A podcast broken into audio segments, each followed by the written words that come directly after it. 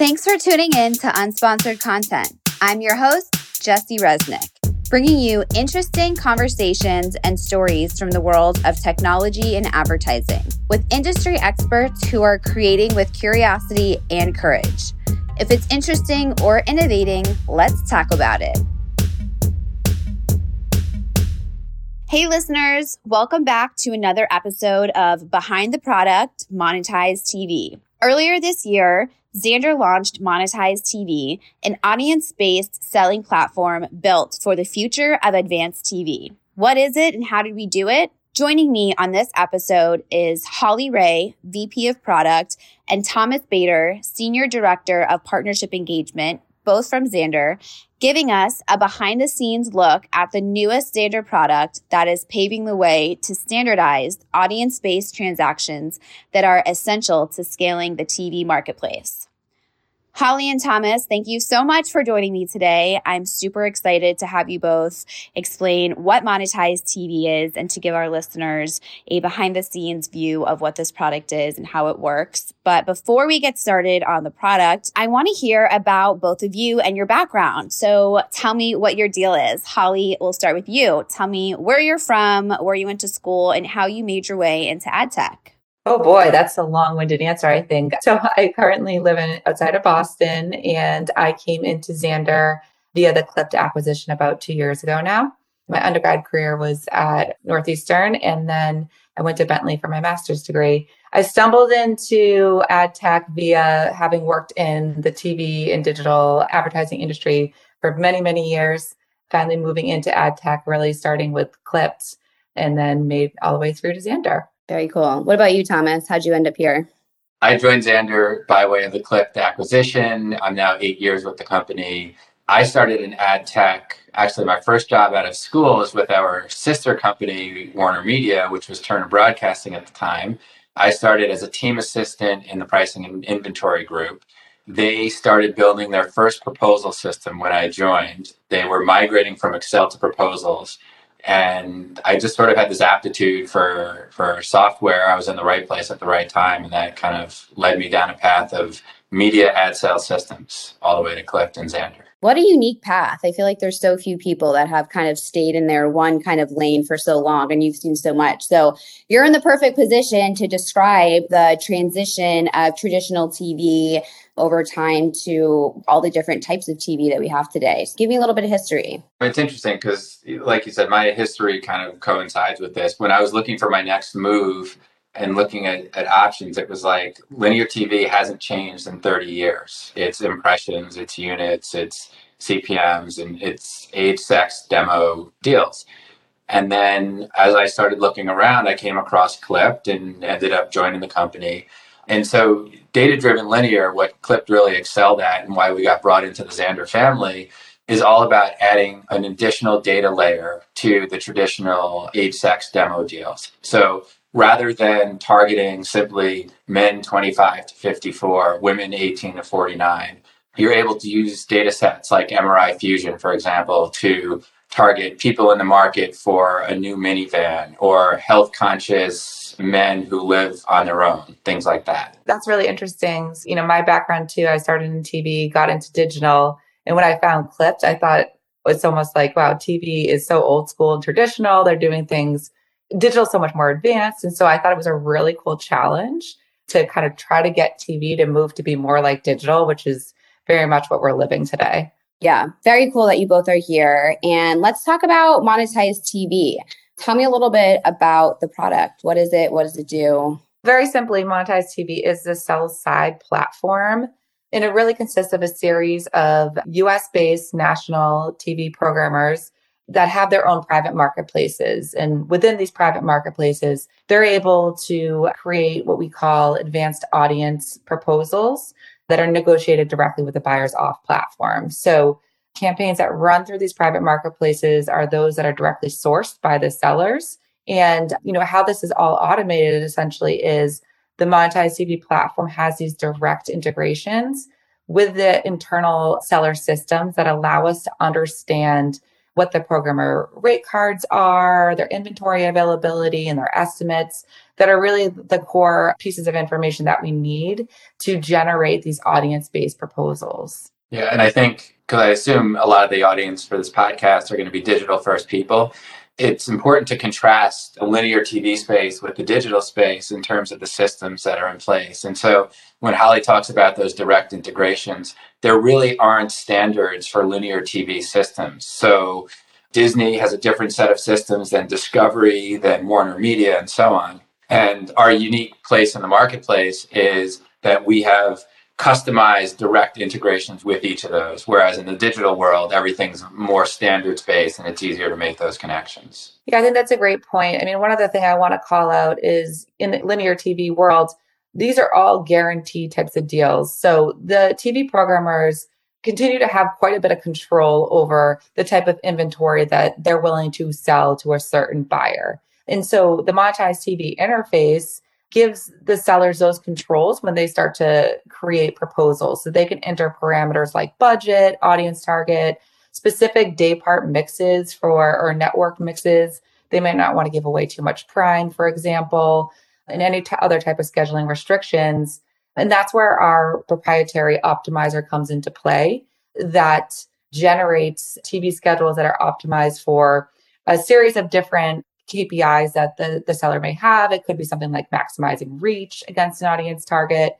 And our optimization system generates those schedules within minutes after the seller submits the request to our optimizer. So even within Monetize TV, that's where sellers are able to kind of review those results, get a sense of how well it, it meets their objectives, and then uh, share directly with those buyers.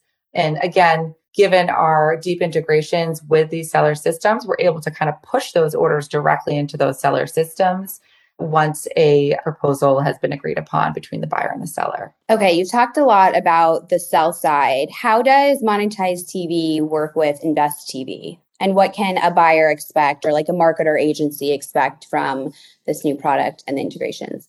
Sure. So the direct connection of having all the seller information on platform allows us to really automate that buy side and sell side workflow via Invest TV. So Invest TV is very simply the buy side platform that is used by agencies and marketers to generate what we call RFPs that the buyers can send directly into the seller's accounts within Monetize TV that request things like budget, mixed goals, different KPIs, audience targets, etc. And this is really important because historically all of this has been done via phone calls or, or, emails and I hate to say faxes but you know that term has been used in the past. This really kind of helps eliminate all that by keeping all communications between the buyer and the seller on platform.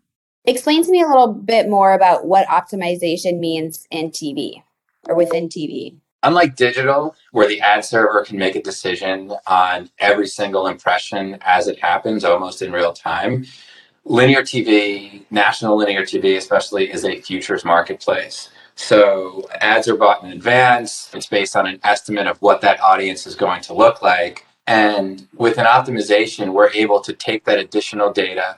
We use a term internally called decorating the inventory. So for every single available spot, we know what sort of audiences are expected to be there.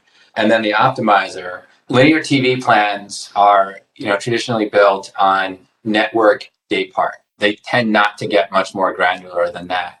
With an advanced audience layered onto that, that decorated inventory, our optimizer can actually get down to the specific network, day, and hour to find the highest concentration of that audience. And as Holly mentioned earlier, it does this in minutes. So it gives buyers and sellers an opportunity to quickly iterate on proposals.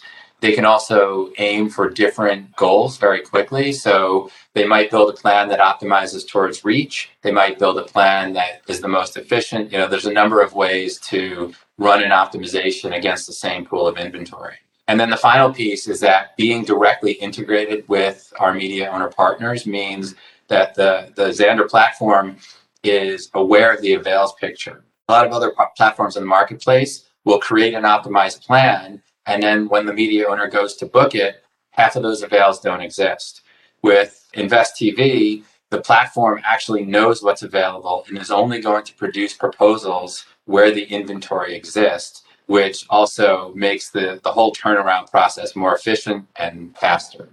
Thanks for that explanation. I want to ask a little more about the evolution of Monetize TV specifically. So, I mentioned in the beginning that it's it's why you know why the acquisition of Clypd was made. So, what exactly was Clypd, and how have you both seen the evolution evolve into what is Monetize TV?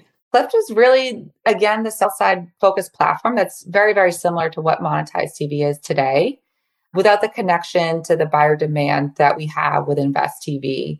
Clypd is very focused on working with national TV programmers to build tools that enable growth in data driven linear transactions by connecting them to data and optimization technology. And that same focus has really carried over to what Monetize TV is today. I would say Monetize TV is a improved version of what Clypd was, given its direct connection to buyer demand. What's the biggest challenge for this product going into 22 and beyond from both a build and an adoption standpoint? I would say one of the biggest challenges is definitely the fragmentation viewership that we're seeing, especially, you know, um, expedited by COVID. We're seeing a significant shift of traditional TV set top box viewing to that of streaming, you know, connected TV. There's just so many different ways to reach viewers through both traditional and digital means now and there's not really solutions that allow for planning, executing, and reporting against this total TV concept, right? And that being said, I mean, we still, you know, haven't necessarily found as an industry a universally accepted cross-platform measurement provider to help solve for that fragmentation and bring everything together for a view of total deduplicated reach for any given audience segment. What do you think, Thomas? Yeah, I agree with Holly. I think for all its flaws, Nielsen is an accepted currency in the linear space. And when you talk about digital, there's you know easily a handful of well-regarded measurement services that and, and data providers that could be recommended and agreed upon for a buy. And so to get to some converged space where buyers can create plans across linear and digital assets, you know, they really need some sort of agreement across the digital and linear measurement systems. And I think that's really the holy grail. And a lot of companies and groups have been trying to move towards that. I think ultimately it's not going to be one holy grail. I think there's going to be three, four, five, six different ways of combining linear measurement with digital measurement. But until we get there, finding the right and accepted ways of accomplishing this is a real challenge. We just are off the heels of an identity series at unsponsored content. So I want to get both of your point of views on how the cookieless world will affect this, if it will at all. Or since this is such a new product, is it something that you're already thinking about and kind of building it in? So no sweat off our back. Well, hopefully it's no sweat off our back. But you know, the reality is television, linear television has always been cookieless, right? It is one to many. It's broadcast, literally that. So they've never had the challenge of knowing exactly who's there. It's been more about forecasting propensity to watch. So is it women 18 to 49? Is it men in the market for sporting goods? All of those things are forecasted in advance. And I think that's something that digital might start coming around to. If you can't get to the specific cookie, the specific browser, the specific device, you can get to an understanding of the sorts of audiences that have a propensity to consume that content. And if you can find a way to marry that propensity on digital to the propensity on linear while also deduplicating that audience, then you've found really the holy grail for doing that convergence. Yeah, I think there's a lot of interesting thought around how we can bring digital and linear together. And there's not one size fits all, right? I do agree with Thomas that targeting those households, for example, that have a high concentration of the target, that seems to satisfy kind of like the TV awareness goals. But when it comes to digital targeting, which is more action based, I understand the one to one approach. So I really think it's going to be a mix at the end of the day in terms of how the two come together. I agree with that. I think it's interesting because, you know, over time, TV buyers have started to demand things that look more like digital. So let's move towards more targeted audiences. And digital has been so used to that one to one via the cookie that they're being forced away from that to something else. And I think somewhere between the two is where we start to find solutions. Yeah, 100%. That was such a crisp way to put that. I love that. Speaking of crisp ways to put things, I want each of you to give me a one sentence pitch on why a seller or a buyer would be should be interested in learning more about Monetize TV. So for sellers, Monetize TV gives them the opportunity to compete with digital platforms. They can optimize yield, use audience targeting and proposal optimization, and that's going to bring their sales uh, of linear assets much more in line with what the digital buyers have gotten used to. And what about for a buyer? It's a few things for buyers. One, it's a one stop shop where they can access many of the key media owners in the marketplace. It's also an opportunity to get more precise targeting of linear TV and another way to lower their eCPM, which is always something marketers are looking for. All right, rapid fire question for you. This is probably not that exciting being that we're still in a quarantine type environment, but which do you prefer, upfront or new fronts? I'm a traditionalist. So I prefer in the virtual world. It's just a different type of thing, so it's hard to say. Haven't experienced it too too much in the virtual world. I'm a traditionalist. I prefer upfront. Love it. What's your all-time favorite TV show?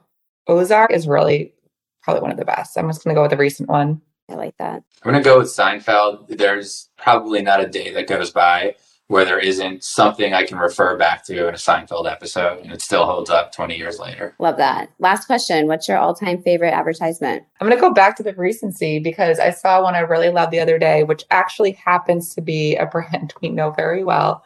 Uh, well, a new brand, DirecTV Stream has this awesome ad with Serena Williams as Wonder Woman playing tennis, and it's been all over the place lately. But it's a, it's a good one with lots of cameos and it's pretty funny. Every time I see Scoop, there it is. I still laugh like a year later. But along the same lines, Geico just knocks the, the ball out of the park. The Hump Day one is probably my all time favorite. Yeah, I love a good hump day.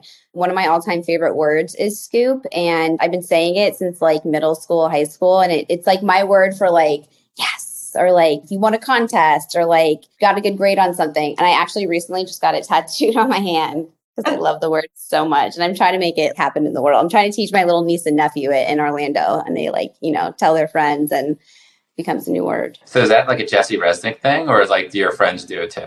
My friends do too. A couple coworkers across my time have started using it too because it's just a good word. All right. Well, good luck in your crusade. Cool. Thanks. Happy day. All right. See you, Jesse. Bye.